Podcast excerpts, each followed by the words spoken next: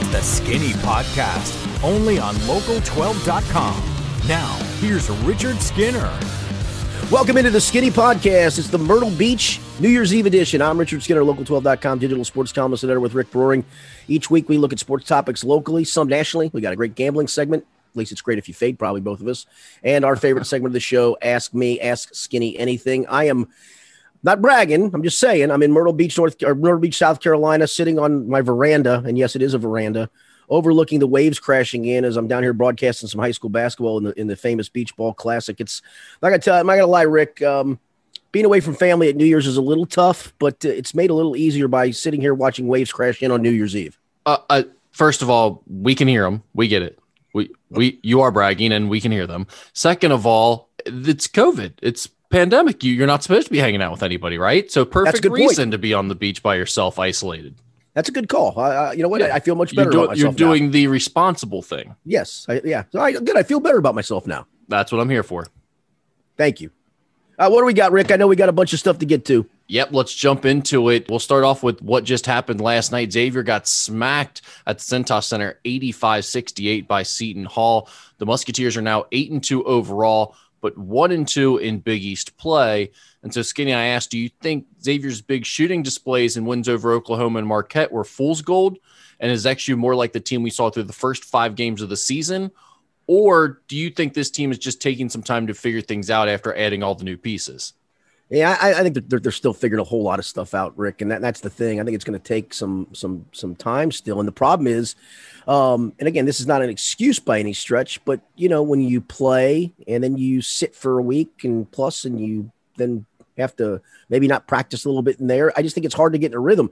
You know, if you look at Seton Hall's schedule, they started on November the 30th, and yeah, they've played similar amount of games as Xavier, but they've had a perfectly staggered schedule. Like they've played then three days later played again, then three days later played again. Their biggest break actually was they had a week between this Xavier game and their game before, and that happens obviously in college sometimes in December because of finals and whatnot. So uh, again, I think Seton Hall's good, but I also think the fact that they've kind of looks like had a pretty steady stream of being able to play games has helped them immensely. Where Xavier, it feels like it was start fast because of all the games they played, and then kind of a hiatus to everything. And so I, I think that's just hard to hard to get into a, to a rhythm. Plus, fitting all the new pieces in. Um, hopefully, they can get in a rhythm of playing games because I still think this is a pretty talented team. Well, yeah, you mentioned Seton Hall getting into that rhythm and just playing regularly. I think that's big in a year like this where things have been choppy and guys have been out for different teams. But the other thing when you look at Seton Hall is their best player, Sandro, is a senior. Jared Rhoden is a junior who's who's taken a major leap forward this year. Shavar Reynolds is a senior that starts at point guard. Myles Cale is a senior on the wing. Like they have all these guys who have been in the program, know the system, they have continuity there. There's a reason they were tougher than Xavier and they were better defensively than Xavier. And, you know, they beat them up on the boards. Like that's the type of stuff that happens when you have guys that have been around for a while that are older in the program that have been through the weight room for three or four years now. Like that's the difference. So uh, Xavier's best player is a sophomore, and for the last two and a half games, he's looked like a sophomore. Now, in the second half of the game against Seton Hall, Zach Freemantle played a little bit better. And the question is, you know, is he getting it going? Is he kind of breaking out of that slump, or was he just doing some scoring while Seton Hall in garbage time. Yeah, yeah in garbage was, time was up by 20 right. points. That's the question for Xavier. But going back to the original question, I think it's a bit of both that it, there was a little bit of fool's gold there with the Oklahoma Marquette games in terms of how well they shot and you know the team has taken some time to figure things out. My question is what's the ratio there? Is it like 80 20, you know, they're figuring things out too. There was a little fool's gold or is it that closer to that like 60 40 line? Because I, I, there are some concerns that it might be the latter. Coming into the season, they were picked seventh in the Big East. I thought they were a, a bubble type team, you know, so I, I, had my concerns coming in. We're seeing some clear deficiencies for this team, specifically rebounding. Um, some defense and toughness issues have come up at times too, especially last night.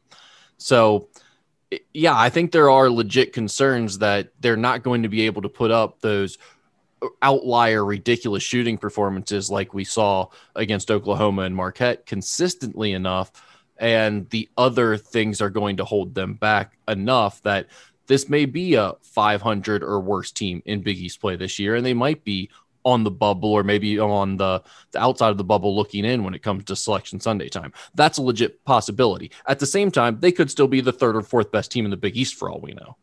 Yeah, I, I still think they're that they're, they're more that. I just think it's got there's too much talent to where um, yeah, maybe you shorten some guys' minutes and give more minutes to some others, and maybe that's what you got to figure out as opposed to trying to piecemeal it together. Um, and, and that's where I think that they're. I think they will once they do figure it out. Once they get to a to a rotation that they're comfortable with and works. I, I think this team hits the ground running. The only issue though is I, I, just hope it's not a stop start stop start again because I just think for any team having to deal with that, it's it's just it's really troubling. It's really hard to get in any kind of a flow or rhythm. I mean, I know myself, Rick. You know, from a high school perspective, you know, we started back on October what was that twenty sixth.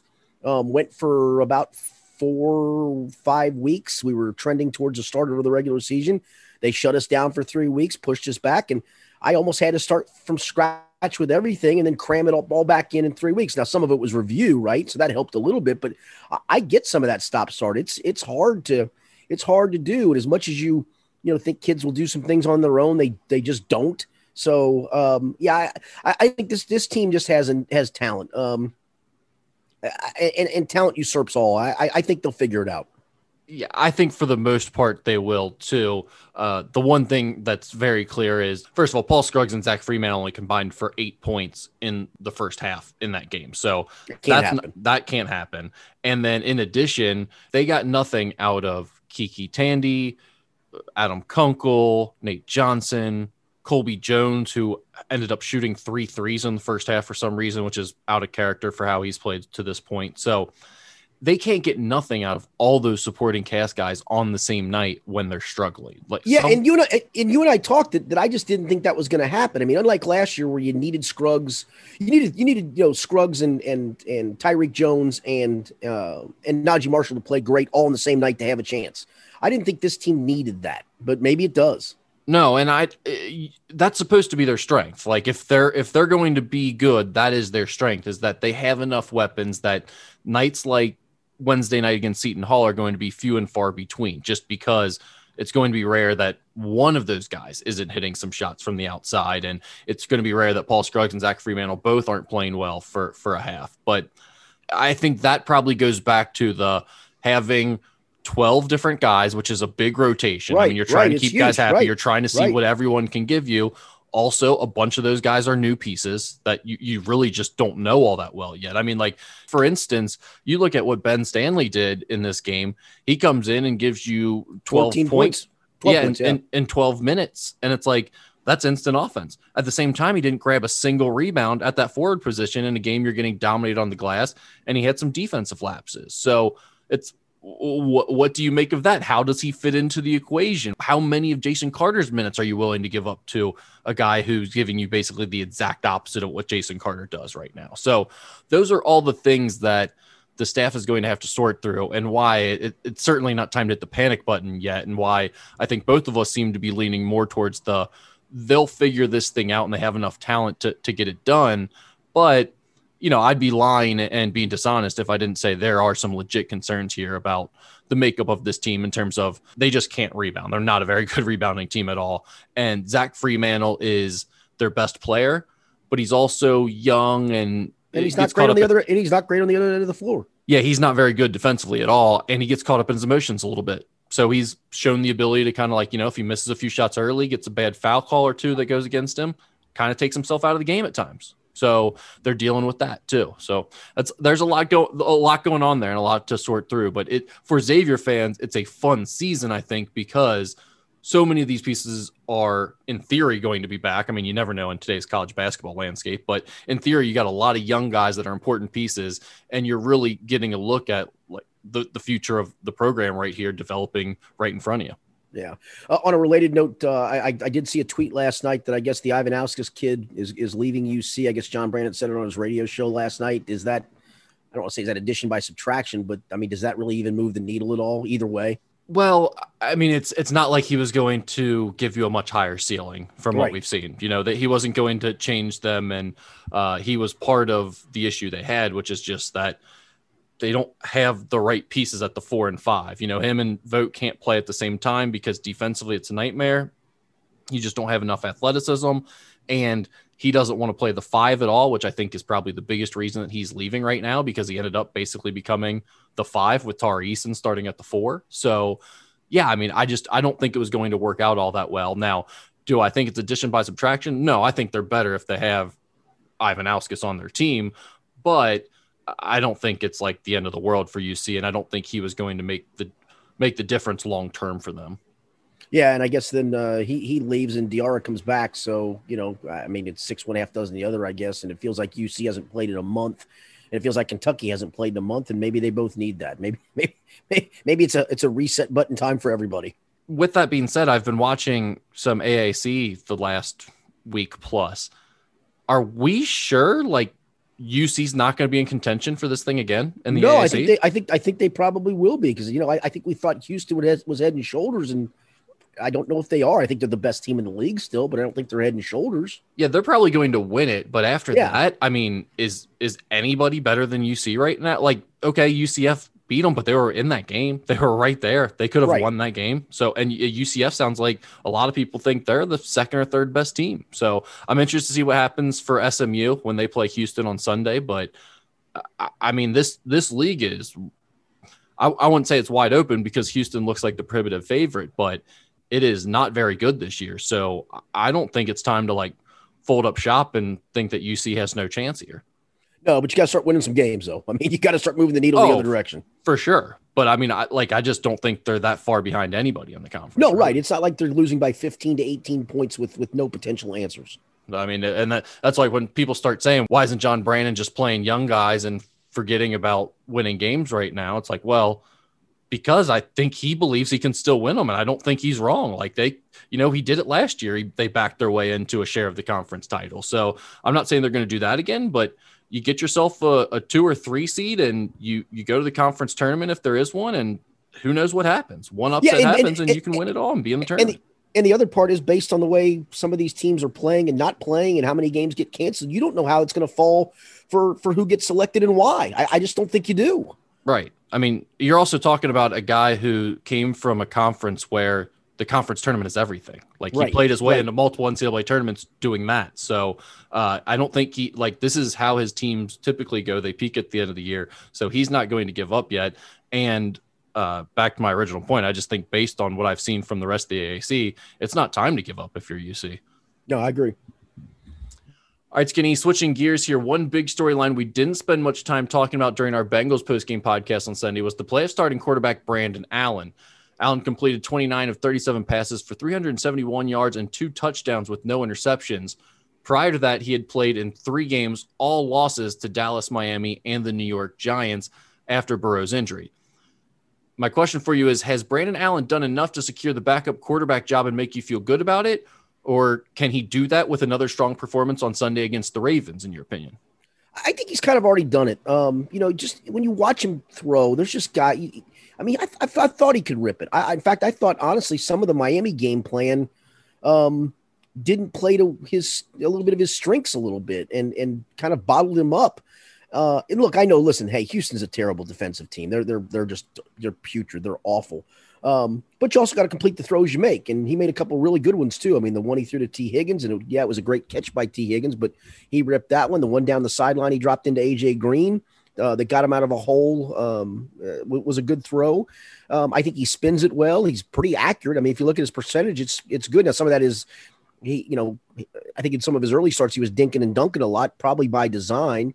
You know, the Dallas game, he fought him back into that a little bit and looked like they were right back in the ball game. And and um, you know, I thought he battled there when when the turnovers were not his fault. The three fumbles by three different running backs, uh, or two different running backs in, in Alex Erickson. Um, so yeah, I, I, think he has done enough. Um, I, am kind of interested in this game against this defense and, and how he reacts to the pressure because we remember Joe Burrow was completely befuddled by what uh, by what Baltimore did, and you know the game plan of of of trying to throw stuff short against teams playing press coverage didn't work, and that's why Joe held onto the ball as long as he did, and admittedly did because he had no place to throw it. Um, I, I want to see how Brandon Allen reacts to this defense, but yeah, I mean, listen, you're not going to find a ton of huge frontline backup quarterbacks. You know, Teddy Bridgewater when he was in New Orleans was a perfect scenario because he needed to prove himself. Um, he got he got fortunate that um, that Drew Brees got hurt and he got a chance to play and show again that he was starting caliber, and then signed the free agent deal with Carolina.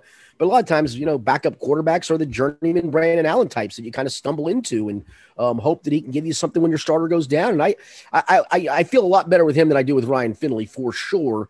And so, yeah, I, I think he has done enough already. I, but I'm interested to see on, on Sunday. I, I think and he's even talked about he wants to come back. He likes the offense. He likes Zac. Uh, I don't think it's going to cost you an arm and a leg to get him back. I don't think there's going to be a lot of suitors for him on the free agent market. There'll probably be some, but I think he comes back at a reasonable price. And for a backup quarterback, that's that's fine. A guy that's proven he can win in the league, and he he's proven now he's won twice. He won once last year, one and two. He's now won this year, and proven he can win some games. So uh, yeah, I think he's done enough. How about you? From Bubble Boy to Burrow's backup, he is double Brandon. B's Brandon Allen.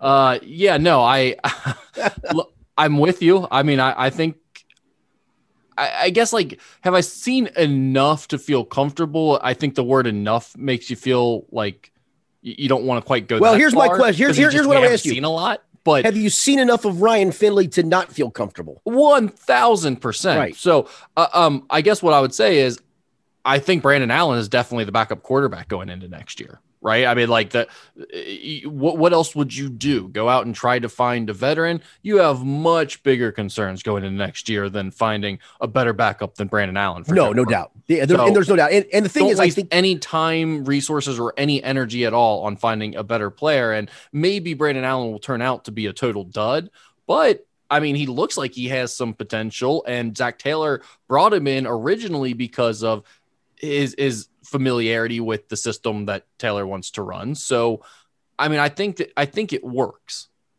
Yeah, there's no doubt, and that's part of it. I mean, you know, he's he was familiar with Zac's system when he when he was out in L.A. and and, and held a clipboard. Um, I think he's comfortable. I think there's something to that too. There, there has to be a comfort level of understanding. Yes, I am the backup. I get it, but I also want to play, and I want to be ready when my time is called to be able to go play. I think Brandon Allen fits that to a T. Um, I, I really do. I think he understands that he's not a starting quarterback in this league. Nobody's going to sign him as such, but that you know, in this system behind Joe Burrow, he's I think he's a I think he's a perfect fit, uh, and I think he's proven that. I was having that conversation this past weekend with a couple of guys. Isn't it funny how NFL teams intentionally don't sign the best quarterback available as their backups? They intentionally sign a guy like you mentioned who is a clear backup as to not create a controversy right. and make sure the guy understands his role and everything. Co- so, coaches want no part of that quarterback controversy stuff. They want none of it. It is really strange. I mean, there are really, really awful backup quarterbacks in the NFL making good money that are going to get thrust into jobs every year just because the inevitability the inevitability of football and injuries and how that stuff works. And there are much better, more talented players sitting at home every single year. Well, it, it's funny the, the the one coach that has has juggled his quarterback situation, I think, brilliantly, is Brian Flores in Miami. He's not afraid to pull Tua out and put Ryan Fitzpatrick in and go back to Tua the very next week. Um, that doesn't happen in a lot of places successfully. Usually, it's um, you know, one guy comes in, shows himself, former starter gets mad, for whatever reason, he's made that work beautifully in Miami. It, it just a lot of coaches aren't willing to do what he's done with with, with quarterbacks because they just they want no part of the controversy. They want to have their guy lead their team each and every Sunday that they're healthy. And um, I think you know you definitively have that in Cincinnati with Joe Burrow, and yet you know if something unfortunately happens to Joe again, and in this league it just does, you've got a capable guy to come in and run this run the show. So um, you know, and I think it was pretty clear that that they were you know, Brandon Allen was healthy. He's clearly the backup quarterback ahead of, of Ryan Finley. That's been made clear with what happened this past week. I mean, Ryan led them to a win. Yes, with a scaled down offense. Yes, with kind of a a, a very gimmicky, you know, read option game for him and a package for him. Um, but once once Brandon was healthy, it's no, he's our guy. And so, uh, yeah, I think he's done enough. I think he wants to come back. I think it's a perfect scenario. Flores is able to do that in Miami because he has Ryan Fitzpatrick, and Ryan Fitzpatrick right. no, is that's a perfect Ivy guy. League educated guy with perspective, and he's like, well, even if I'm a backup in the NFL, it's still a pretty damn good life that I'm living. And, so, and that's where I think Brandon understands. I honestly, he's one of those guys. Um, a lot of these guys on Zoom that, that we talk to, it's like, okay, we got to talk to this guy. I, I kind of enjoy listening to Brandon Allen and talking to Brandon. He's very conversational. Um, I think he gets everything in the scenario he's in. I, I, I think again, he's the perfect fit for that. Yeah. So, uh, What about the team overall? I, I don't, I, you know, we don't need to spend a ton of time on this because we've talked a lot about it, and you know the whole Zac Taylor situation and everything. But just from an overall team perspective, there's been a lot of conversation about what the last two wins meant and if they were meaningful or whatever. Do you think they need a win against the Ravens, an, an improbable win at that, to solidify and, and give meaning to what they've done over the last few weeks? No, I think they need a good performance. I would say a, a, win though would absolutely solidify it because look, when they beat Pittsburgh, Pittsburgh was trending in a really bad direction and they kind of bottomed out in the first half of that Indy game because it looked like, man, you know, they'd lost the two games in a row before the Bengals. Then the lowly Bengals beat them. Then the first half against Indy, it looked like they were going to play themselves into a quick playoff exit, night night Ben, and it still may happen, but um, they they really salvaged a lot with that second half. So that win was kind of one of those sneak up and surprise a team that's struggling. And, and look, I think we agree Ben was awful that night. Um, you don't have to apologize for it. That's his problem, not not the Bengals' problem. And then look, Houston's terrible. Um, you know, right now Houston has a worse record than the Bengals do. Um, for goodness, or no, I, am sorry, one win more than the Bengals do. Um, and the Bengals could maybe finish with a better record than Houston, actually. But you beat Baltimore with Baltimore having a lot on the line and playing as well as Baltimore is playing, and back to a healthy Lamar Jackson, and they have owned you over the last few years. Boy, oh boy, that would make you think things are trending big time in the right direction. I don't think they do that. I think Baltimore is clearly better. Baltimore wins this game by seven to 10 points just because of that.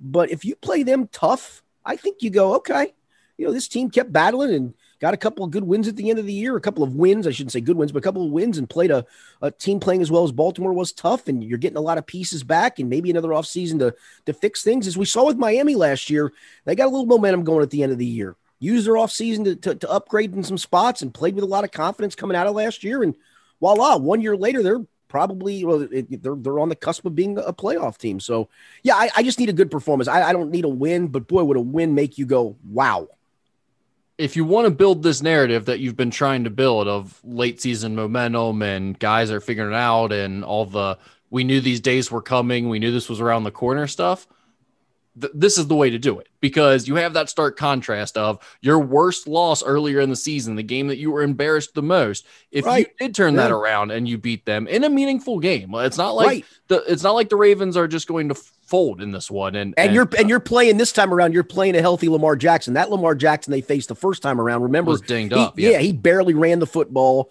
Um, they didn't use their full run game. Um, and so yeah, and then you're also playing a healthy Lamar this time around too. So a huge difference there. Yeah, you you can't take anything away from them with if they if they pull off that win. I mean, it, it certainly says something, and it would be impressive.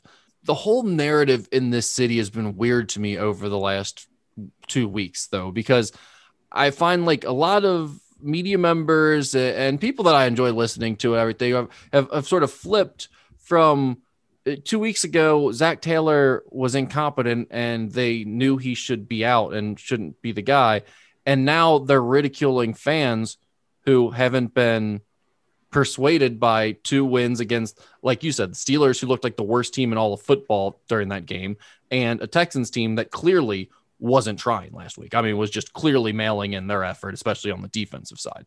So yeah, I understand uh, giving some credit to Zac Taylor and even saying, look, like he deserves more time. I'm okay if people are saying that, or even they're saying I, am having a change of heart here and and he deserves some credit. I don't get the ridiculing of fans and acting like fans are idiot for not changing their mind. Like I'd be in that same boat. I I didn't think Zac Taylor was the guy two weeks ago, and just because he won two games that, quite honestly, I do think were meaningless games.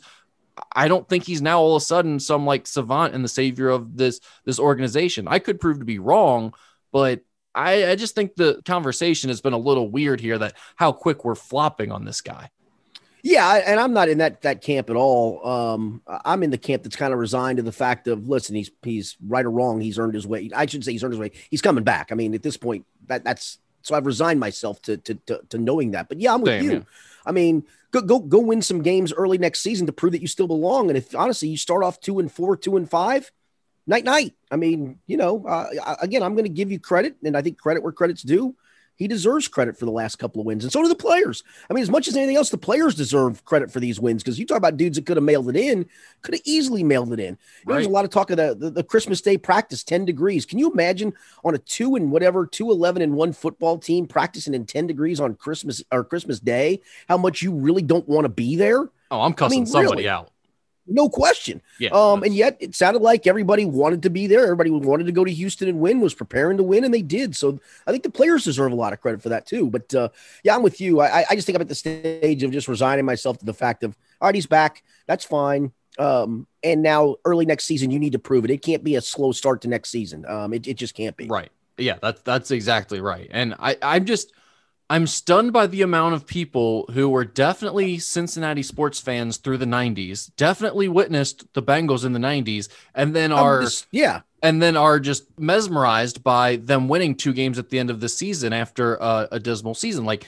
this is the exact 90 script. It's exactly what it looked like. So, pardon me if I'm not going to get uh, so excited and give a, a, ton of credit here to Zac Taylor and the Bengals organization for winning two games at the end of a, a meaningless season. Like, uh, like you said, the, if he gets through this, which I think he will, and even if he wins this Ravens game, which I'll give him a lot of credit for, it'd be a great win and, and a hell of a turnaround yeah. from the first game against them. At the same time, there's going to be every bit as much pressure as there otherwise would have been to start next season. I mean, granted, oh, we're no gonna have to factor the Joe Burrow thing in there. That's that'll play a role, and, and I get that. But like he he is going to be his seat is going to be just as warm, and I'm going to have the same amount of concerns going into next season as I did three weeks ago.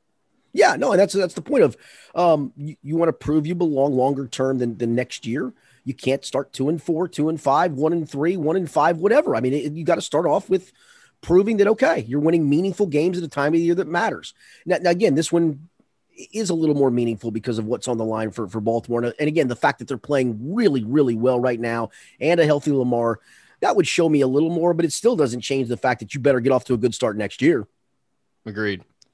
Well, our friend Lance McAllister at 700 WLW got a conversation going earlier in the week and it created some buzz online. So I wanted to get your take on it. Lance has awarded a Greater Cincinnati Sports Person of the Year every year since 2014 based on on field performance, off field actions, community impact, and involvement of players, coaches, managers, administrators at the high school, college, and pro level. The previous winners of the award have included Teddy Kremer, Lauren Hill, Jeff Berding, Super Bubs and Joey Votto, FC Cincinnati, and Rose Lavelle last year. This year's winner was Joe Burrow. The other finalists were Trevor Bauer and Luke Fickell. Yeah, I was going to say those were my other guys off the top of my head. Yeah, so I, was going to say, first of all, do you have any other potential candidates that you think could have been included? I think those are the three obvious ones and the right ones. Uh, Jim Herman for winning a PGA Tour event. No, um, uh, no, I, I, I mean, my, my, vote would go to Luke Fickell. Um, okay, yeah, that's what I was going to ask next. Who was your selection. Yeah, and, and barely edging out Trevor Bauer because Trevor Bauer made made every start that he pitched just so darn interesting. I mean, he he, he absolutely made every start so stinking interesting. Um, yeah, I know Joe and the impact and and and all of that, but you know, yeah, okay, I guess, but I think it would have meant more if he had somehow gotten them to five and three or six and four in the games that he played, which was going to be a Herculean task. But that's what sportsmen of the year do. They accomplish Herculean things. And while Joe was really good, uh, you may disagree with this. He wasn't Herculean. I thought he did did really good things, and he proved that he is going to be a really good quarterback in this league. Um, and he overcame some some deficiencies and whatnot. But you know, to to maybe take that award like that, I think he needed to win more games, and that's sometimes on the quarterback, right or wrong. So to me, what Luke Fickell has done at UC, um, that deserves deserves a ton of praise and respect. And um, listen, um, while I'm a Cincinnati and I'm a, I'm a Kentucky grad, that's where my allegiance for football lies. But I'm not going to lie to you, he's made me pay a lot more attention to UC football than I have since the Brian Kelly era, and um, that that says something. He's probably done that for a lot of people, um, just because because yeah. he's interesting. Um, I don't. He's got a little coach speak to him, but I do think I just think he's an interesting guy, and I think he's a guy that, um, he, if you if you're a fan of sports and just the way teams are built, and and and how things are done, he's done a lot of things so good in doing that of building a culture and, and an interesting team and a fun they're fun to watch all those things uh, to me I, I, think he's he's the winner hands down ahead of joe burrow i think this is where you get into the semantics of uh, the criteria sure. for the award, right? Everyone's kind of going to have their own personal slant on. And I think that's what you saw a lot when people were arguing with Lance and disagreeing with the, the Joe Burrow pick. And I think that was Lance's reply to a lot of people is like, well, you're not reading what the criteria was. For me, when I think of this award, I think of overall impact. And while if you're asking what the greatest accomplishment was, who had like the best year, I think Luke Fickell is the right answer. Although Trevor Bauer, I mean, first Cy Young ever in Cincinnati history, it's tough to argue against either one of those guys. They were both brilliant. They they're accomplishing things that we haven't seen in Cincinnati before.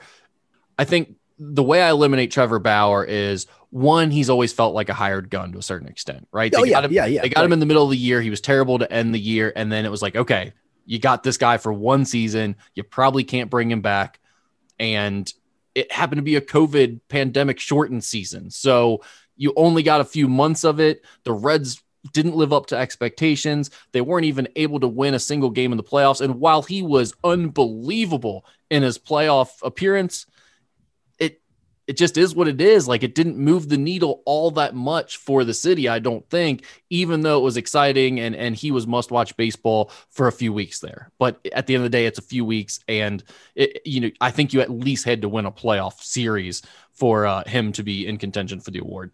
For Luke Fickell, the way I eliminate him is this is still a divided city when it comes to college football. I mean, no, there's you, no doubt. There's you just no said doubt. you're a Kentucky fan. A lot of people are Ohio State fans. A lot of people are Notre Dame fans. So while I'm in the same boat as you, like I, I've been more interested in UC games, and certainly from a betting perspective, they've been very interesting and profitable over the last two years. So I've been I've been following them a lot more closely for that perspective as well.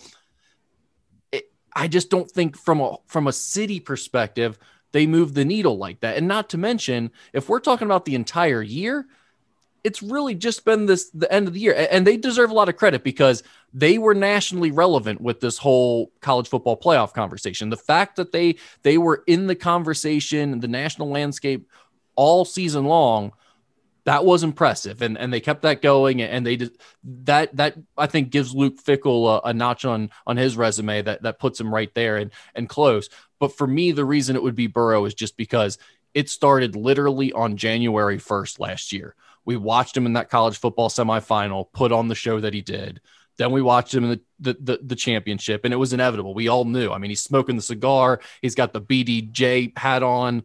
Uh, he just became a, an instant legend in our city right there already, just to start off January. We had the whole lead up to the draft, everything that came after that. The city buzzed about Joe Burrow I can't think of a single day where Joe Burrow wasn't on my social media feed or for some weird reason on my mind. I mean, it was just impossible to avoid Joe Burrow. I can't say that about Trevor Bauer. I can't say that about Luke Fickell. Those guys weren't uh, in my social media feed every day. They didn't cross my mind every single day.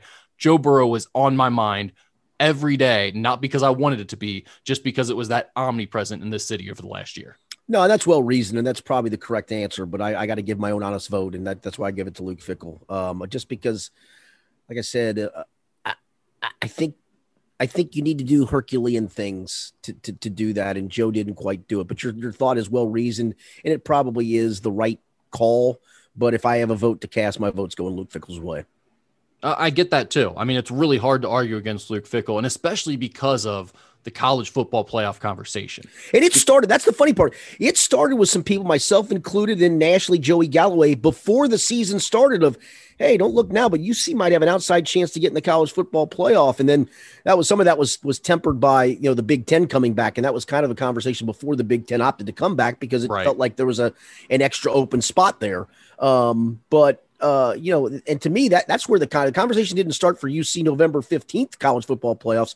It honestly started before the year even even began, and they lived up to all the expectations of that. That's the biggest thing. They carried it all the way through. A lot of times that you know you lose that game and it fizzles out really quickly, sure. and then it's like okay, whatever. You know, I mean, the, the UC fans still really care about a, a 10 and one season or whatever it would have been, you know, with with COVID and everything, but who else really cares in the city if you're not a diehard UC fan? So, I mean, they made everybody care about the college football conversation, if nothing else. So, and then, and then for those that were probably not UC fans, but maybe sports fans and on the fence, it was kind of the man, they keep picking on the little guy. The little guy's not getting a chance at this because the big guys are not letting him have a chance at this. And it kind of was almost a, a mini rallying cry from, from other people, myself included, that hey, why are they picking on the little guy here? So uh, yeah, I, I your your thought on Burrow is completely well reasoned, and you're you're probably one thousand percent right that that's that's who should get it. But I'm I'm just I'm going with what Luke did. I thought he did did great things to the point of making him extraordinarily relevant for a pretty good period of time.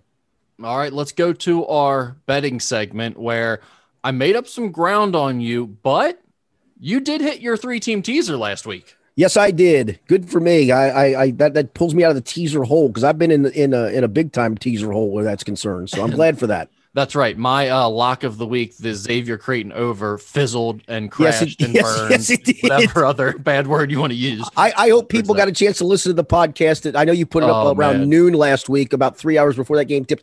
Hopefully, those of you that listen listen sometime after five thirty. Yeah, um, yeah, hopefully, hopefully, that was the case. We appreciate those listening, but hopefully that's when you listen to the podcast. Yeah. On the pick'em side of things, I actually did okay. I went six and two last week. You go four and four, so that puts us at uh, 87, 85, and three for you. I am 84, 88, and three. So the gap narrowing, but you're still above 500. Uh, we got college football, we got NFL that we have to guess on. We got all kinds of things here. We got some good stuff here this week, and it starts with that UC Georgia bowl game Friday at noon. We've got Georgia against Cincinnati. The Bulldogs are six and a half point favorite. The total is 50 and the hook. I, I just look, I watched Georgia play Kentucky, and they had a hard time moving the football. And yeah, they were in between quarterbacks, and JT Daniels is kind of taking the bull by the horns. But I think UC is just plain legit, and I'm going to stick with that. I'm going to stick to my guns on that. I'm going to go UC with the outright win here. I'm going to go Bearcats 23 21 UC. So UC outright and the under for me. you got to be kidding. Uh, so I've got UC 24, Georgia 21. I'm right there with you. Isn't it funny though? Because when I was putting that together, the the the game I could not get out of my mind was Georgia Kentucky. Right. I could not because I saw how now, bad I, now, now, inconsistent that Kentucky team was for most of the year. And to see them not move the ball against that Kentucky team was just crazy to me. Yeah. Now I will say in Georgia's defense that day, they were missing a bunch of guys. And it was almost as if Kirby Smart said, I'm getting a lead. And when I get the lead, I'm taking the foot off the gas pedal. Let's just get this win and get the hell out of town and call it a day. Because I think the next week they played Florida, Georgia did. They did.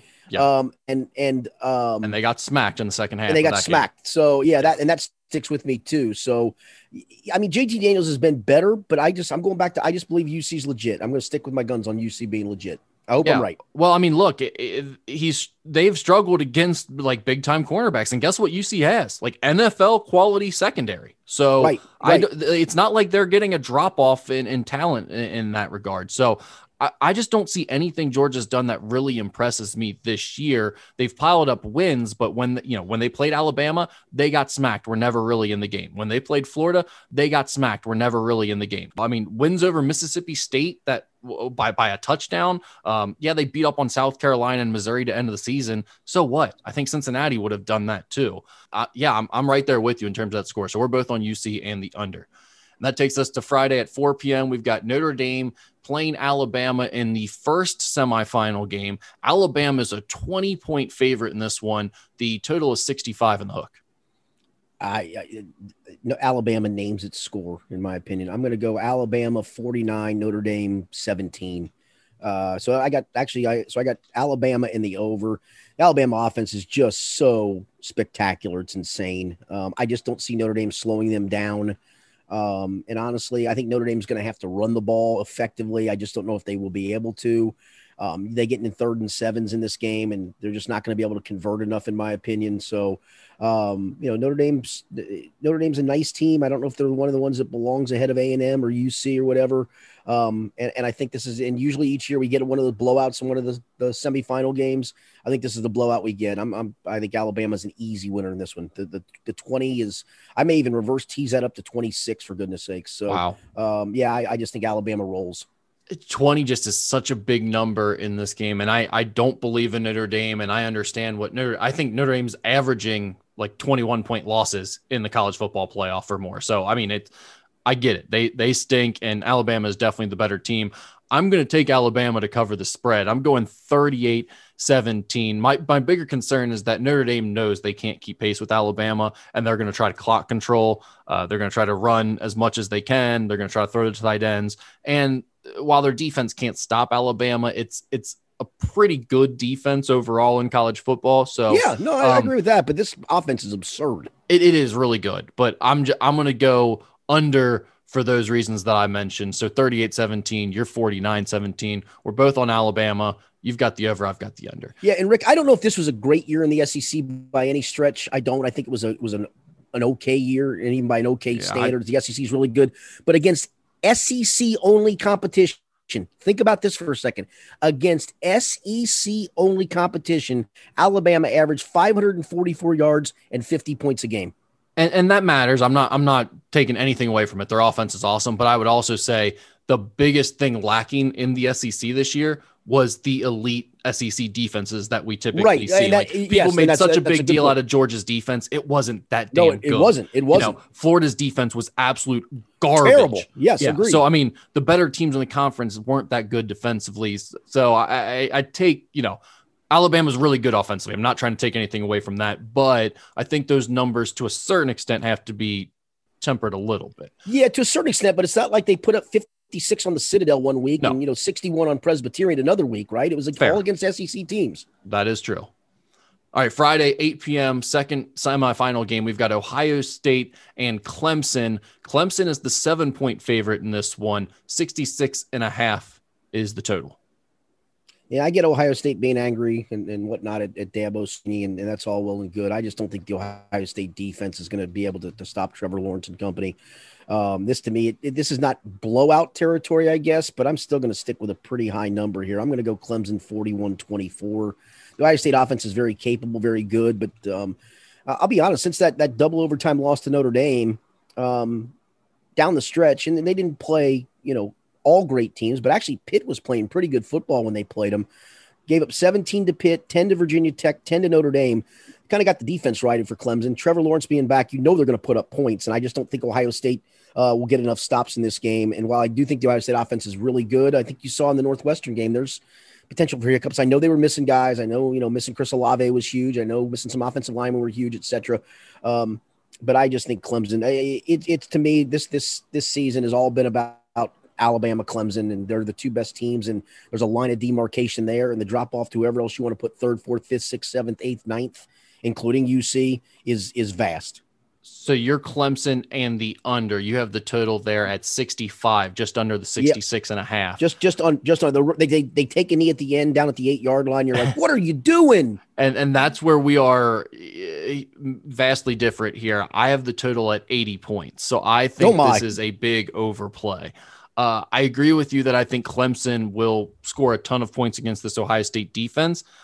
I think it is basically uh, they'll score as many points as they need to to win the game, though. I maybe I'm just being hopeful for the game that I want to see, and I don't know why I care because I'm going to be calling an NKU game while it's being played anyway to start. but I, the game I'm hoping to see is Justin Fields in a shootout with Trevor Lawrence, and I think he's capable of that. I think this OSU offense is capable of that. I'm going 42 38. So Clemson gets the outright win, but Ohio State covers the spread and it hits the over. If we get that game, it would be unbelievable, an instant classic. Uh, but I get why you have your doubts. I, I may do a three team reverse teaser Alabama, Clemson, and UC. Oh, I don't hate that. I like that. All right. Saturday at noon, we've got Kentucky playing NC State in the God knows what bowl that one is. Um, to Kentucky is a two point favorite. It's 50 and a half is the total. You know, it's funny. I don't even know what bowl it is. Is it the Tax Slayer? Hell, I don't even know. But I do not know, and I do not care. Okay, so what does this say about NC State? Eight and three NC State is a two and a half point underdog to four and six Kentucky. Yeah. Now, some I, of it tells I mean, me that when you look at some of the results for NC State, you realize the eight and three comes with some question marks. Uh, got blown out by Carolina. Gave up, uh, lost, uh, gave up 44 and a loss to Miami of Florida Um, lost to Virginia Tech, which ended up not having a good team, and gave up 45 there. Um, they've got some really close wins. Beat barely beat one. Syracuse. Beat Wake, beat Wake, Forest by three. Beat Syracuse by seven. Beat a Liberty team by one, but only by one. I mean, it's Liberty for goodness sakes. It's you know, the only ACC team should be better. On them. You know, you know, slugged through away win over Georgia Tech. Um, from yeah, it is the TaxSlayer Bowl, by the way. Um, from all I know, that Kentucky they wanted to be here. They wanted to play in a bowl. They wanted the extra weeks of practice. They they wanted to kind of finish this season off right after playing, um, you know, uh, an SEC schedule, a full SEC schedule, as opposed to what usually is is three guaranteed wins and then a 50-50 game with Louisville outside the league, which usually gets them to the eight and four record. Um, I, I think Kentucky wins this game handily. I'll go Kentucky 27, NC State 17. So you have so got Kentucky, Kentucky, and the under and the under. I like uh, the under as well. I'm biased. I hate this Kentucky team. They cost me all season long. I could not figure them out. So I'm probably not the best person to go off of here. Um, but I like NC State to win this game outright. Kentucky just threw up so many garbage performances throughout the year and I watched that NC State Miami game. I think back to that where they scored all the points. Miami's defense isn't very good. No, but, it's terrible. I mean, um, remember what they did to Carolina. Remember what Carolina did to them on the ground, the 300 yard rusher and the 200 yard rusher? Yes, yes. But still, I mean, Kentucky is garbage too, in my opinion. I'm going NC State 28, Kentucky 21. So that's NC State and the under. We're both on the under. You've got Kentucky, I've got NC State. So that takes us to NFL Sunday, where we have all the games this week are on Sunday. No prime time Thursday night, no Monday night, no Saturday games, none of that. It's all on Sunday. So just an unbelievable day of betting if you want to do parlays, teasers, whatever. We've got Sunday 1 p.m. Ravens at Bengals. Ravens are 13 point favorite. The total is 44 in the hook. Yeah, I just um, I think that's just too big of a number. I, I know Baltimore's playing great. Um, I, I think the Bengals have a little bit of confidence coming into this game and um, they're able to, to, to kind of hang around. Um, I'm going to go. This is going to be right on on the number here. I'm going to go Ravens 27, Bengals 17. So the Bengals and the under if it's 44 and a hook. Yeah, 44 in the hook. You got it right at 44. Yep. So you're staying under, but barely. Not confident in that total call. I just can't get past the first game we saw between these Fair teams. enough. You're going to take Joe Burrow away. I think the offensive line is playing better, but I I don't really believe how much better. So uh, we'll see what this 4 team looks hey, like. Four, 4 0 with Fred Johnson starting at tackle. Remember it, that at all times. It's a great stat. It's a great stat. But I just, you know, if, if, if they do it against the Ravens, uh, a Ravens team that has something to play for, I'll, I'll be impressed. But I, I, I don't see it happening. 35 14 is my total. Ravens and the over for me. And that brings us to Sunday night, 820. We've got Washington at Philadelphia. Washington is a one and a half point favorite. The total is 43 and the hook. This is a hard one for me because football team obviously has everything to play for. Division title on the line. Um, you know, they win. They're they're the they're the champs with a seven and nine record. Two uh, crappy Eagles, teams, a lot right. on the line, and they seem fairly evenly matched. Yeah, and and the Eagles, um, you know, offensively, I think Jalen Hurts has done a pretty nice job. Defensively, they're they're a train wreck, but football teams maybe playing Taylor Heinicke at quarterback. And if you'd have told me who he was three weeks ago, I would have had no idea who the world he was. Um, you know, maybe Alex Smith does play. I think that's why this is tough to handicap because I think if Alex Smith plays, he's the perfect one to engineer and, and kind of massage their way to a victory. But if he doesn't, I think I think the Eagles um, they don't have anything to play for other than spoiler, but Jalen Hurts has a lot to play for to continue to prove he's the number one quarterback there in Philadelphia. True. So I'm going to take the Eagles 24 20. So for me, Eagles and the over in this one. I, I have a very similar score, just flip flopped here. I've got Washington football team 24, Philadelphia Eagles 21. It, like, I mean, you laid it out there perfectly. I don't know what else I can add. This game is an absolute cluster. I think it's actually going to be a good in terms of competitive football game. I don't know if the quality of football will be all that great, but uh, I, I, think it's going to be close. So I don't know. I'd probably stay away from this one if I were betting. And, and, and, I swear, as, as as Cincinnati sports fan, the karma of it is Dallas beats the Giants, football team loses, and we're all watching Andy Dalton in the playoffs. That sounds about right. Yeah.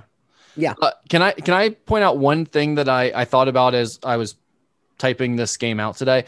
Can we just take a moment to recognize how natural and normal it's become for people to say Washington football team?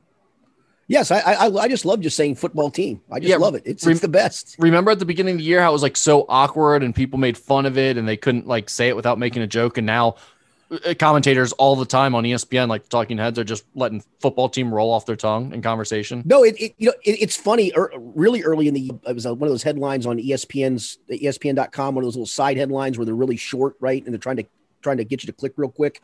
And I saw WFT colon, and it was something something didn't even name a player or whatever. So I didn't even know what it was.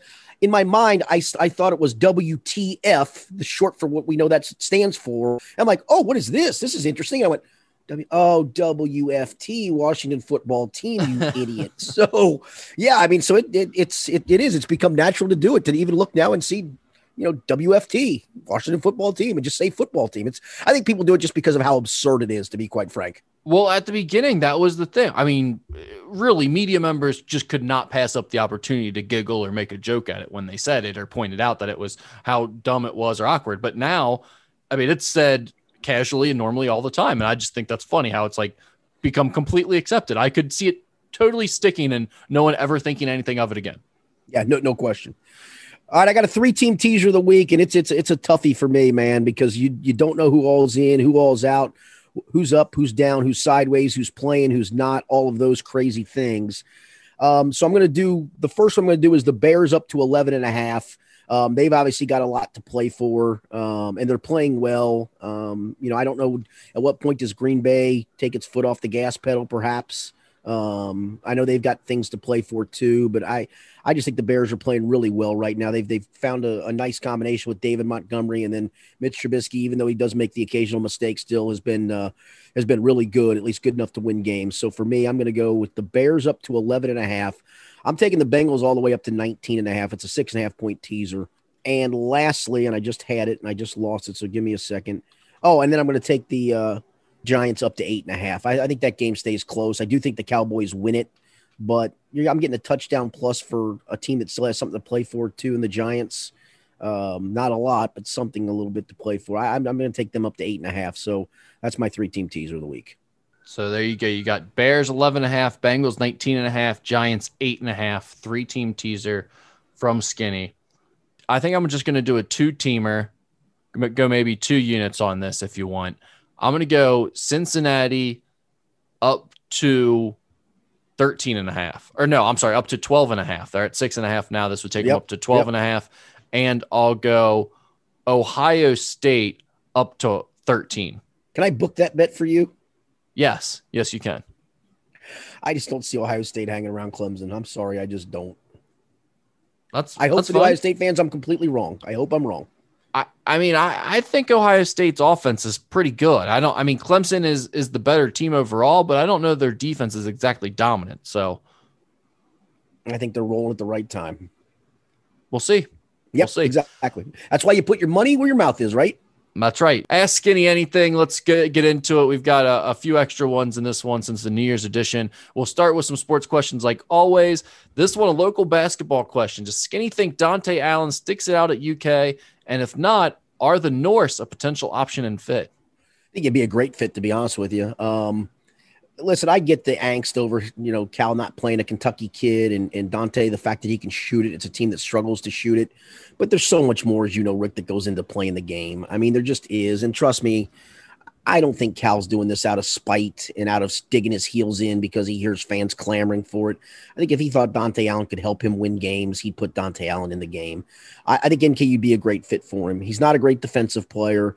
His motor's not always going a thousand miles an hour. Um, I think being kind of local and playing at that level is just about perfect for him. I think he's he's probably better suited to being a three than he is to being a two. Um, and you know you can argue six one half dozen the other, but I think at NKU's level, him with his length as a three um, is is a good fit. He can I think he, he can score. I mean, there's no question. I think he goes that level, and he's an 18 to 22 point per game kid. I really believe that. You're gonna have to li- live with some of the defensive deficiencies. Cal's not willing to do that. I get it. I mean, he's playing at a higher level, and he's not willing to to, to deal with that. So I, I think it is. I think he'd be a great fit for for NKU. What do you think? I don't know the kid personally at all. I have no idea, you know, if it if it means a lot for him to be on that UK team for a few more years, like it did for a kid like Derek Willis, you know, or if he he'd much rather just get on the court somewhere else earlier in his career. So I have no clue if he's considering leaving UK or if he will after this year or anything. Yeah, and I don't like and I don't know that e- I don't know that either. But yeah, I, mean, I- based in- on the question, in today's college basketball landscape, I'd be surprised if he doesn't get looks from other high majors, that Major, aren't Kentucky. yeah. yeah, just because Yeah. I mean, like he was getting recruited at a high level before he committed to Kentucky. It wasn't like, uh, you know, a, a Dominique Hawkins situation where Cal said, "Okay, at the last second, let me go offer this kid a." Uh, this local kid a scholarship because we have some extra room and I, and I want to have a local kid on the roster. I mean, like you know, they they were recruiting against schools like Xavier and uh, I believe Louisville had offered too. I mean, I, I think it was a, a pretty high level recruitment there at the end. So I my guess would be you'd see a couple other regional teams reach out first that are at a little bit higher level.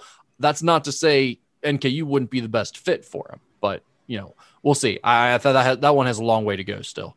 yeah, it does. But it's I think it's, a, it's an interesting question to pose at this time because it's obviously come up because he's not playing. Right. Yeah, it makes sense. Uh, says saw you tweet. This is referring to a tweet I had. Saw you tweet about Adrian Bro- Broner returning to boxing. Do you guys actually care? Will he still be worth watching? Yeah, I'm not a huge boxing fan, as you know. I mean, he's he's obviously relevant because he's a local kid. So I'm, I'm gonna I'm gonna defer that question to you, Rick. So I guess it depends on who his first match will be against. If this is a soft landing spot for him to get back into the mix and, and really try to do this, I don't think it'll be very interesting. If it's an actual fight, that's going to be an interesting fight, and he's he's trying to make a splash and get a big payday, which is definitely a possibility. He's always been about trying to make the most money possible, and he he may need the money for all I know, considering this is the fourth time he's come out of retirement now, I believe. Uh I yeah, I'd be interested in watching. Yeah, that fight. it's it's it's usually that's the motivator for coming out of retirement. For goodness' sake, you need there's, the money. there- Yeah, I there's mean- no other motivator, probably. Yeah, and granted, I mean, we've talked about it before. This is it, it's a last chance profession. So some of these guys just don't know what else to do with themselves. He uh, had a very honest social media post where he said he was 35, 40 pounds overweight and drinking first thing when he woke up in the morning. He says he's off the alcohol, he's lost a bunch of weight, and he's been working it, working out and taking it seriously again. So uh, the, the guy's talented. He's a great defensive boxer. He was never the most exciting boxer to watch to begin with because his style is more like a, a Floyd Mayweather, who's more defensive and, and quick with his his defense than he is uh, an explosive puncher. But uh, like I said, if it's a good if it's a good matchup, I'll watch it. Uh, if he's just trying to find a soft landing spot so he can get his feet wet again and get back into it, no, I probably won't really care. So Yeah, and it's always. I mean, listen, such a rich tradition of boxing in Cincinnati, and and um, you know he's kind of the latest in a long line of that. There's actually another kid that was in the Pan Am Games this past year that's probably next. Um, right or wrong, it's always good to watch the local guy. I mean, uh, growing up watching Aaron Pryor and in an era of Sugar Ray Leonard and great heavyweights, um, it was always cool because a the Hawk was unbelievable, but also it always was cool that he's fighting for a world title from Cincinnati. That was always cool. So Yeah, and Broner's always made headlines. I mean, he's always been a big deal and, and been a character, which is what you need in boxing. The problem is, uh, uh, you know, at a certain point, he, he kind of fell off in terms of his skill, and it was just more about him making headlines Make it- after make- he lost right, fights. right. So, uh, what are your personal favorite ballpark stadiums or arenas to cover a game at for both of you? Who has the best local arena, stadium, ballpark? I, I'm a big Cintas fan, but growing up, I loved Freedom Hall. I, I just, I, it was just, it was the perfect fit for basketball. Um, in Louisville, yeah, I, it just felt like it always the perfect fit. Just it was big enough. Um, it was, it was cozy enough. Um, I, I just, I don't know why. I just always love Freedom Hall, but I, I, I love the Cintas Center. I think it's a, it's a perfect size for Xavier. Um, it's comfortable. Uh, it's loud. Um, just from a basketball perspective, there.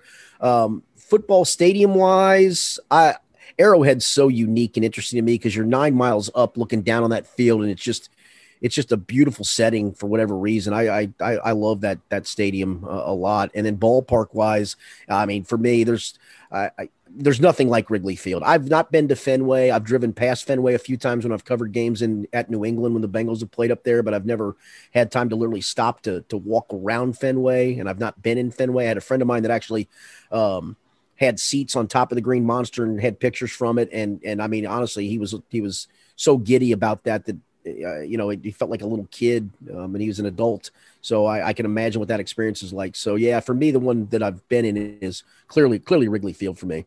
for me, it's Madison Square Garden without question. And I've been there covering a game too, and I'm kind of with you. That's a good. That's a that's a great call, Rick. Yeah. Just because you know the the history of it, and then even the history of it. But when you're in there, it's like I went there as a kid when I was seven years old to see a Knicks Cavaliers game. Um, uh, when I lived in New York, and then I've covered some games there as you have as well. I'm that's a good call too. Uh, Madison Square Garden is just it, it is a mecca. Well, and you know the history, but at the same time, it's not like some old barn Right. dump like uh, Hinkle Fieldhouse that everybody loves, which I d- don't get. It is a palace. I mean, they put a billion dollars into renovating the place without building any structure, like just making things nicer, putting a billion dollars. I mean, it, it's unbelievable. So, uh, yeah, I, I love Madison Square Garden. That would be without a doubt my favorite.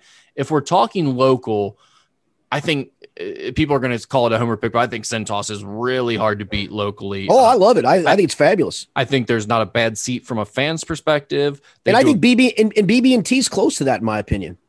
Yeah, I mean, BB&T is the stripped down version. The thing Right. that Xavier's done is they just do something every year to update the place and keep it new and fresh. I mean, adding the craft beer bars to the top and the tech deck that they added on the one side and the different painting and the sort of smoky atmosphere and the offset lighting they have going now. Like it looks cool on game day. I think it's really good. It would to me if we're if we're combining all of them and trying to rank who has number one out of the facilities i think it's either xavier great american ballpark and i probably Yeah, great american ballpark No, I, and that's funny you say that because Great American Ballpark is awesome. it's and I- awesome And I grew up in the Riverfront Stadium era, and it's my childhood and all those things, right? Um, and it's hard for me to get past it, even though it was just a cookie cutter generic thing. I mean, we had season tickets for the Bengals. I went to a ton of Reds games as a kid, all the, you know, the big red machine, all that stuff. But Great American Ballpark is what a baseball stadium should be. That's it's just it's perfect. and like the Cintas Center, they do a great job of keeping it fresh, updating it. It's always clean. It's always got new things going on. The food and and other stuff that they have there is, is high quality. They do a great job. I mean, that's that's probably the best. It'll be interesting to see where FC Cincinnati stacks up when that Right, thing's finished. right, That that right. play. I mean, the the plans do look cool. So. Um, I'll be interested to see how that turns out. And I'll be interested to see if they can score three goals next year. That's what I'm interested in. Well, I mean, as long as they're not in the first half, so I can make an, make, another make house first half. Yeah, that's Yeah. a good call. Yeah. Good call. All right. Uh, with the sports card collectible industry skyrocketing again, what sports cards does Skinny have of real value? Did he ever collect pop bottles as a kid and take to the store and get deposits to purchase cards or any other weird scheme to buy cards? Uh, Does it? Did this person do this with me? Because it's, I absolutely did that. I absolutely did that. Well, based Um, off of who asked the question, he very well might have. Yeah, I mean, it was uh, honestly I did that a lot because back then it was literally a quarter for a pack of cards, and I remember uh, a lot of times my dad would give my sister and I a dollar on Sunday mornings, and we lived in Florence at the time, and there was a. It's on 40 Route 42 right now. It's it used to be a stop and go. I don't even. It's a. It's still kind of a convenience store. I don't even know what it is. It's at the corner of Hopeful Road and uh, in 42 there, and we could walk from our house in in three minutes. And so every every Sunday I'd walk up, buy uh buy a pack of jawbreakers, those little the little box of jawbreakers, and three packs of cards. And um, uh, it- when I needed more cards, I would take pop bottles and, and get my money for those and turn them into cards. And yeah, I've got a I've got a huge baseball card collection. I, it's funny he said that I didn't know the card industry was going again. That'd be great because I started to catalog all my cards. I mean, I got cards back to the '60s. I've got uh, I've got like 15 Robin Yount rookie cards, about 20 Ozzie Smith rookie cards, about 15 George Brett rookie cards. Now, not all of them are in mint condition by any stretch. I've got a Cal Ripken rookie card. I've got my prized possession from Steve Walter of Sports Investments, a Tony Gwynn rookie card. Um, I got a lot of I got all the Big Red Machine teams cards. So yeah, I was a I was a big card collector back then. And yeah, sometimes you had to turn your pop bottle money into to get those cards. The industry has blown up all of a sudden again. I the did not internet know that. obviously helping that. eBay has become big for it. Now, I will say that the junk wax era, as they call that, where you know the the crappier cards that we had that you- they made a billion of, and um, you know they're all dog-eared and stuff like that. eh, Those aren't exactly the things that are huge now. There's now there's Right. still some. I mean, because the whole industry is booming, that there's some value in those still, but they're big into those. Uh, you know those bigger, nicer PSA graded cards that are in the cases and all of that stuff. That that's the big thing. It's almost become like another form of gambling. Like people buy a bunch of rookie cards of a guy they like. Right. Buy low, sell high. Right. They wait a year or two, hope he blows up, and then they try to sell him at, you know, a four or five X profit off of what they originally paid. But I mean, sometimes the original purchase price of the cards are in the thousands of dollars. So, you know, it's it's a different world from what we were doing when we were doing the whole sports card collectible, but it is kind of cool to see it make a little bit of a comeback. I, I will say my probably my most prized collectible, and it's probably not worth more than a hundred dollars if I put it on eBay, but I do have um because my uncle was was friends with the original PR director for the Bengals, media relations director Al Heim. They were they were old drinking buddies, and he I used to have a I've got a ton of Bengals memorabilia from the early days. I've got three prized Bengals possessions. I've got a signed football from the original 1968 Bengals. that has Paul Brown's autograph on it. I have a real Bengals football helmet worn by a guy named Monk Williams, who was a tiny kickoff returner in that original season in 1968, a real Bengals helmet. And I've got um, all the AFC media guys from that first 1968 season, and they're they're in a case. They've been flipped through, and the pages are a little thin, and that's why I said I don't know what I would get for them, and I'm still not sure I would sell them. But I have a handful of prize collectibles like that. I'm not a big collectible guy, but the ones I have, I've I've kept for a pretty good period of time. I have no idea if there's any value to this thing, but I had a a friend's dad who I believe he worked in the a public for a publishing company or was an agent for somebody or something that was involved with the publishing company or Ken Griffey Jr. But anyway, they had uh, done some book for Ken Griffey Jr. It was like this uh, these photos, like uh, personal candid shots, a lot of stuff like that and uh, quotes from him and all types of different stuff. Kind of not a biography exactly, but a lot of background type stuff and just kind of this cool book. It was different from what people were doing at the time, and it got whacked for some reason, some rights reason or something like that, or he didn't want it out there or whatever. So it got whacked, and there were like, I don't know, four copies of it and, that they had made. I mean, because they were like ready to print this thing. They were in the proofing stages. And uh, my friend's dad, for some reason, just knew I was like a big sports fan at the time and gave it to me for my birthday. Um, and then like years later, he was like, "Hey, do you still have that thing? Like, hold on to it because." He's like, there's only like four of those that exist. Wow. So, so, yeah, like I have no idea if there's actually any value to that, but it's now that I'm thinking with Griffey being the Hall of Fame and stuff, I wonder if there's like is you know if that's a thing. I, no I, I would tell I, I, would tell anybody this, and I, am not pimping his business by any stretch of the imagination. He's not paying me anything for this, but Steve Walter at Sports Investments really is a gem, and he, he's a he's a his family's nice people. They're they're all great people. I, I if you wanted an honest, probably appraisal of something, that would be the guy I would go to. Yeah, and I don't think that's really worth anything. It's more just like if there was a Griffey, it, a Griffey collector the, out there, he right. might care, you know. Like, and I'll bet I'll, I'll bet you there is. I'll bet you there is. Yeah, it's just because it's it's something unique, but. Uh, anyway, a weird question coming from our girl Lindsay Patterson. I don't know if there's a backstory okay. to this or if she's just letting it fly on uh, New Year's Eve episode. What's your favorite zoo animal? she's a big Fiona fan, as is Catherine Terrell. So it's not it. Um, gotcha. A little inside yeah, joke there. Yeah, a little inside joke there. Yeah, I I I, I hate Fiona. Um, it, it, it's a hip. You know, skinny. It's a, it's a, it's a hippo for goodness' sake. Why, why do we fall in love with a hippo? That's really shocking to hear that you hate something that brought joy to the entire uh, greater Cincinnati area.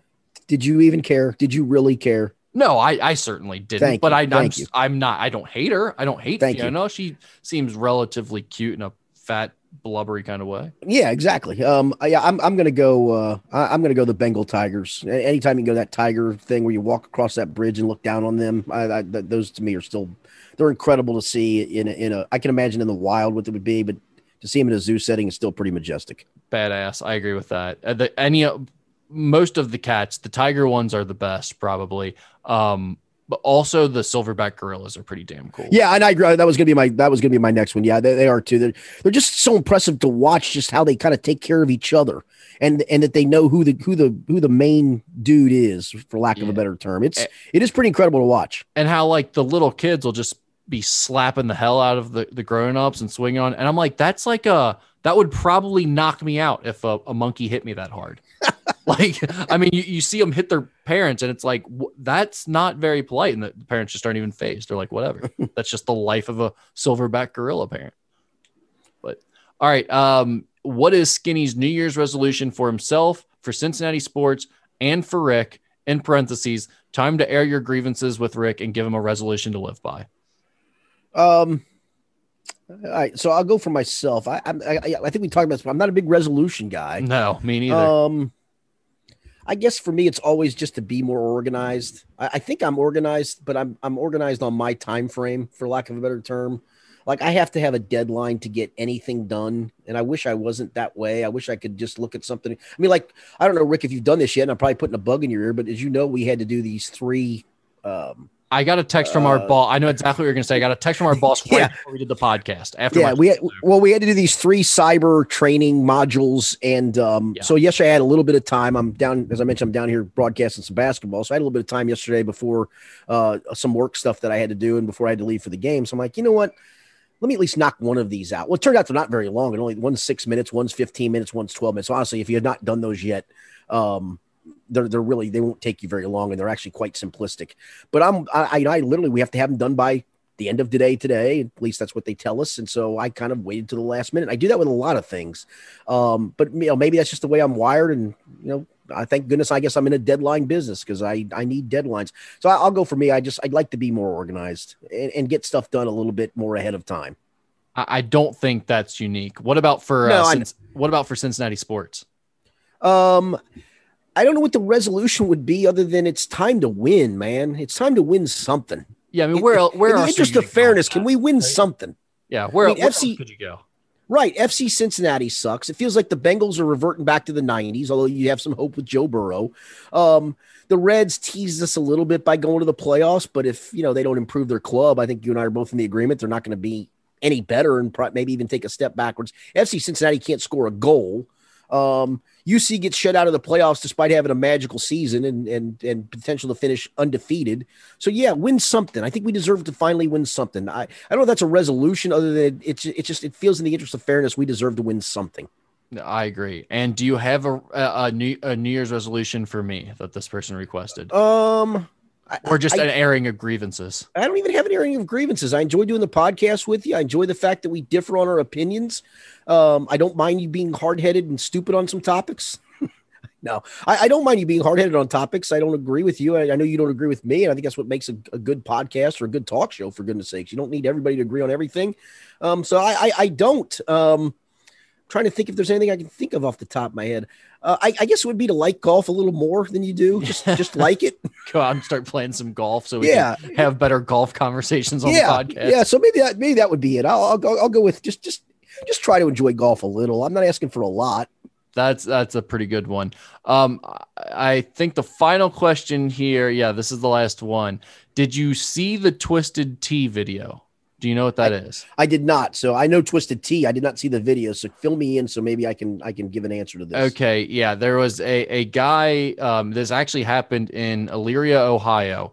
There was a, a white gentleman who appeared to be intoxicated, maybe on other things, um, at the at the counter yelling the N word when this video starts oh, at no. a, a, black gentleman behind him. Oh. And he oh. continues to, to say the N word and, and, then weirdly tells him, I'm not trying to disrespect you, but I, I'm just going to say the N word. Um, and, and, by the way, he's like, he thinks he's like in a rap music video or something. Like oh, he's got the pants sagging and everything. It's, it's not like he was doing this from a, how, how, how, how old was my, standpoint. how old was my man? Uh, mid twenties, I'm going to guess. Okay. Okay. Okay. All right. Okay. Yeah. And so eventually, the, pull your pants up. the gentleman has his uh, behind him has a twisted tea in his hand. That's what he's waiting in line to buy. And the the white guy says, "Are you going to smack me with that? Go ahead, smack me." And at that moment, the guy drops his twisted tea on the ground.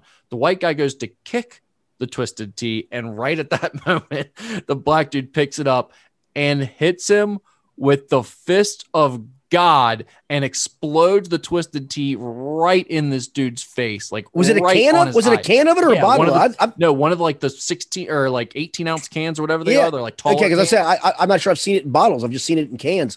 And the he can exploded. Exploded on his face. Like, wow, just, it was unbelievable. And then the guy gets up ready to like fight, and so the black dude throws him on the ground and punches him in the face about ten more times, and uh, until he says, "You've had enough," and the guy's like, "Yeah," and they go on their way. No one reported it. No one was arrested. Nothing happened. Good. So, good. Anyway, good, good. Good for good for the fact that he was not arrested. No one reported it. Put this dumb loudmouth in his place. I love yeah. it. I love it. Yes. The the memes that resulted from it were amazing. Um, you know, people uh, doing things like tweeting uh, twisted tees in their glove compartment and saying, when the cops pull me over and ask if I'm carrying any weapons on me, things like that. So that's good. That's funny. That's yeah, I, that that that makes me laugh because yeah, yeah that, that's a, good. It was a great week to be in line. I love how the guy phrased this question too. He said, "Thoughts on the twisted tea beatdown, and if Skinny has witnessed any Ralphs receiving a deserved beatdown for running their mouths." Um, yeah, I've seen a couple of those in bars where you just you're you're, you're waiting for it, um, and and, and it all of a sudden transpires, and you, you, it's one of those ones you don't even want to jump in to help. Um, you just hope that the guy that's given the beat down realizes I'm going to hit you a few times and walk away, and that's that's usually been the result of it. Is that's the good part? It's usually the guy that that, that can take it, right? He just takes it and takes it and takes it, and then decides I've had enough, and I'm going to kick your ass, but I'm not going to kick your ass to the point where you're going to have to go to the hospital or break a bone. Hopefully, you'll learn your lesson. I'll move on. You'll move on. So yeah, I've, I've witnessed a couple of those, and and they've they've always they're always well deserved. I mean, there's no question they're well deserved.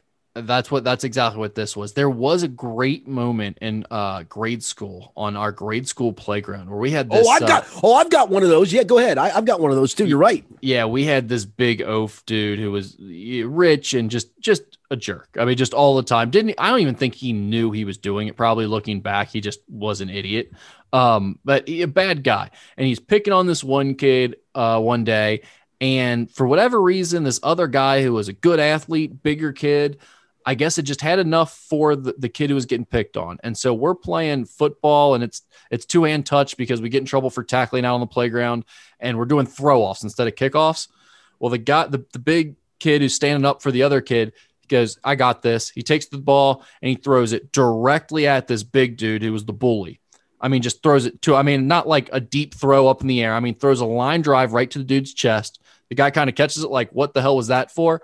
And on a dead sprint, untouched, unblocked. This kid just runs full speed for about 25 yards and spears him. I mean, just lays him the it. hell out. I don't know if they're like the kid had to be taken inside after that. I, I don't know if he was concussed or whatever. I don't remember what became of it. But yeah, it was just one of those amazing moments where like someone stood up to a bully in the best fashion. And it was like, that's who everyone wants to be. Like you always say in the moment, you want to be that guy who does the right. real cool thing, stand up for someone. And I'll never forget that. It was like sixth grade. And this guy in our grade was just like, today I'm going to be that guy. Like I'm just going to stand up to the bully, even though it's not my fight. I'm just going to do it. And he laid his ass out. Well, I've got one of those too from high school. Um, we had a guy in our class who was, I mean, clearly looked the geek part, right? He and he was. He was a smart guy, um, had the glasses, all that stuff, but a great guy. And everybody in our class loved the guy. I mean, so it wasn't like you know he was a geek that guy people in our class made fun of, but it was a, a class below us had a jock who was was picking on him one day. We used to have these, unfortunately, back in the day. This we, we seem to have a a bomb threat and you can go back and look these up back in the, the, the, early 80s. We had a bomb threat. It felt like every day. And it was after Simon Kenton. I don't know if you know the story where Simon Kenton actually did blow up due to a boiler issue and uh, a kid yeah. died. It yeah. was the year I graduated high school that happened. So then, wow. for whatever reason, somebody turned that into bomb threats at our school just about every single day. So, you know, we're out in the parking lot and and somehow um, there was talk of this guy, this jock was going to come beat this guy up. He was picking on him, picking on him. So a handful of us kind of went over to make sure that – and he said he wanted to stand up for himself. And we're like, that's fine. You do what you got to do. But we were kind of there to make sure that, listen, if this goes sideways, we're not going to let our guy get the living daylights beat out of him. So I remember my man took his glasses off. They squared off. One punch decked the guy, and that was it. He didn't knock him out, but he knocked him to the ground. At that point, kind of everybody got in between because it was like, yeah, you know what? You deserved it, loudmouth, and and it's over. You're not getting even a chance for retaliation at this stage of the game. So um, I, I rather enjoyed that myself.